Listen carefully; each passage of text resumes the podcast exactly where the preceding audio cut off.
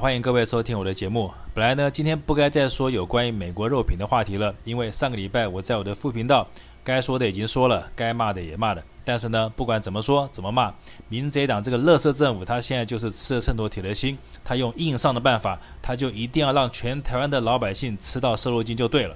因此呢，反正拦也拦不住了，我现在就抱着要吃你们就去吃吧。你们这些喜欢支持民进党的笨蛋白痴们，你们喜欢自杀的话，那就 go ahead。赶快去吃，而且多吃一点，最好天天吃，每一分每一秒都吃。只有让你们这群蠢货自己把自己毒死了以后，台湾的蠢蛋变少了，台湾才有重见天日的一天。只不过没有想到的是，昨天居然有一个一四五零在我的副频道留言，而且呢，这个一四五零不大一样。之前的一四五零来踩我频道的时候，顶多就是赶快留个一两句话，然后立刻就跑了。但是呢，这个一四五零不大一样。虽然他假冒中国人用简体字，可是他并不是留了几句话而已，他留的是一大篇让人看了叹为观止、大为惊奇的奴隶文章。我为什么说他是奴隶文章呢？等一下我可以念给大家听。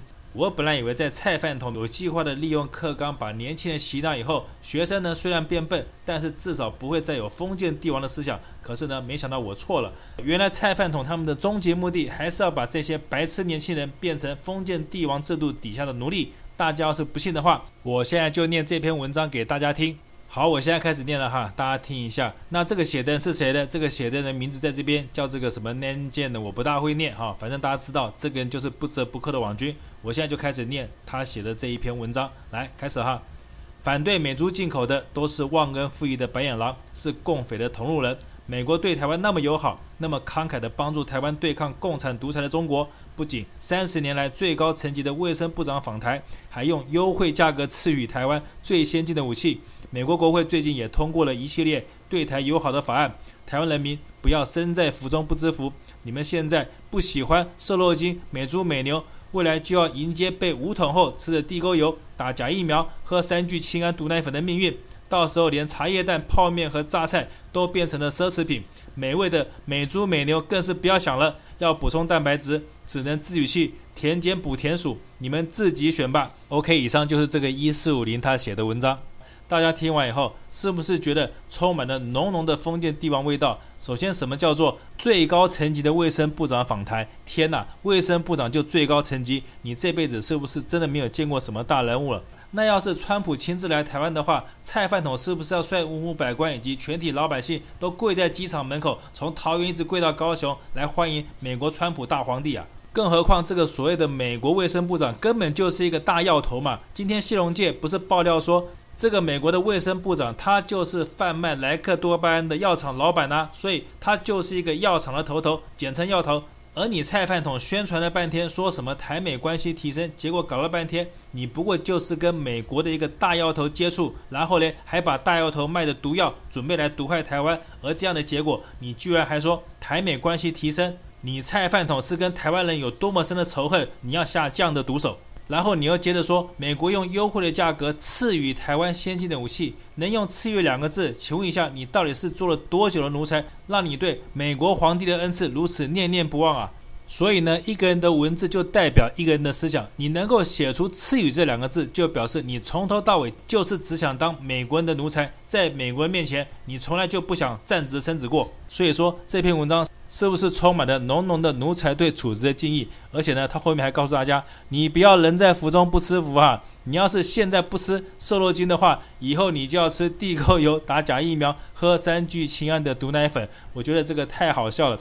假如地沟油、三聚氰胺、假疫苗都是不好的东西的话，那请问瘦肉精难道就是好东西吗？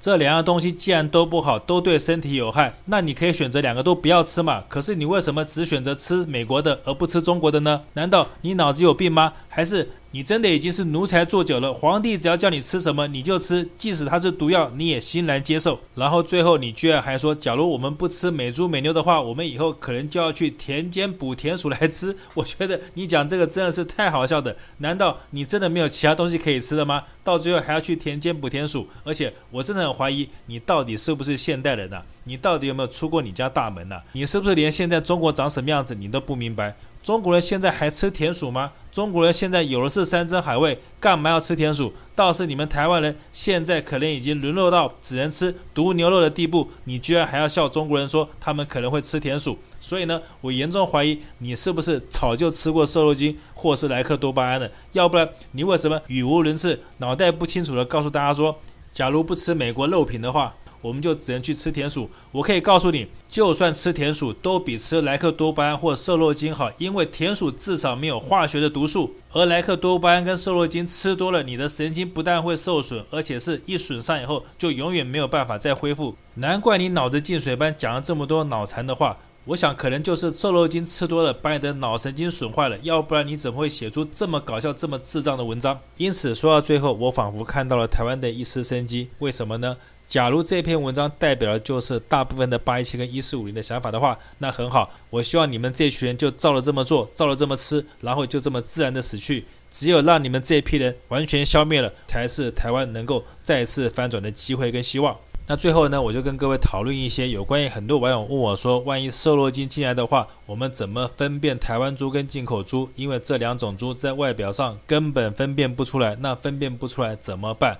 我的想法是这样子啦，虽然我的答案并不是标准的，但是呢，我讲出我的想法给大家参考参考。我的做法会有两个，第一个就是以后要吃猪肉的话，我一定会去传统市场买温体猪肉，冷冻的或者超商的，暂时不要碰。第二个就是有关于这些东西的相关内脏食品，我建议大家通通先不要吃。虽然我知道这个建议很难，有些人他已经吃习惯了，暂时改不掉。但是呢，我也希望大家能够想明白一件事情，因为在江本求利下，我相信这些内脏食品一定会有一天全部占领台湾的小吃市场，而到时候你在躲都躲不掉的状况下，请问你是要选择吃有毒的东西，还是要选择暂时避开这些东西以保持身体健康？答案是什么？是不是一想就明白了？所以呢，这就是我今天提供的我的两个建议办法。当然，假如各位你们有谁有更好的办法的话，也请你在留言板上留言。那至于还有网友问到说，那环境污染还有儿童午餐的问题该怎么办？我只能说这件事情我怎么可能有办法呢？因为依台湾现在的处境，除非大罗金仙下凡，或是美国这个乐色国家瞬间毁掉，要不然这件事情不但是势在必行，而且台湾老百姓非吃这些有毒的肉品不可。当然，也有一些网友建议说，我们应该要上街头抗争呢、我们要比照当年的民进党，他在对付马英九一样，我们上街头抗争以后，我们占领立法院，我们不但占领立法院，我们还可以趁势推翻民进党这个垃圾政府。那面对这样的想法，我只能说，好吧，假如可以的话，我也希望能够办到。只不过我们现在放眼望去，台湾的政党，你觉得有出息的政党，有能力发动群众跟民进党抗争的政党还有哪一个？因此呢，我们还是靠自己吧，因为。自己的健康只能靠自己救。要是还相信这群不要脸的政客可以救我们的话，那就如同相信吃了莱克多巴不会有事情一样，大家就通通变成前面那个一四五零那样的白痴跟智障了。好，今天节目做到这边，谢谢各位收听。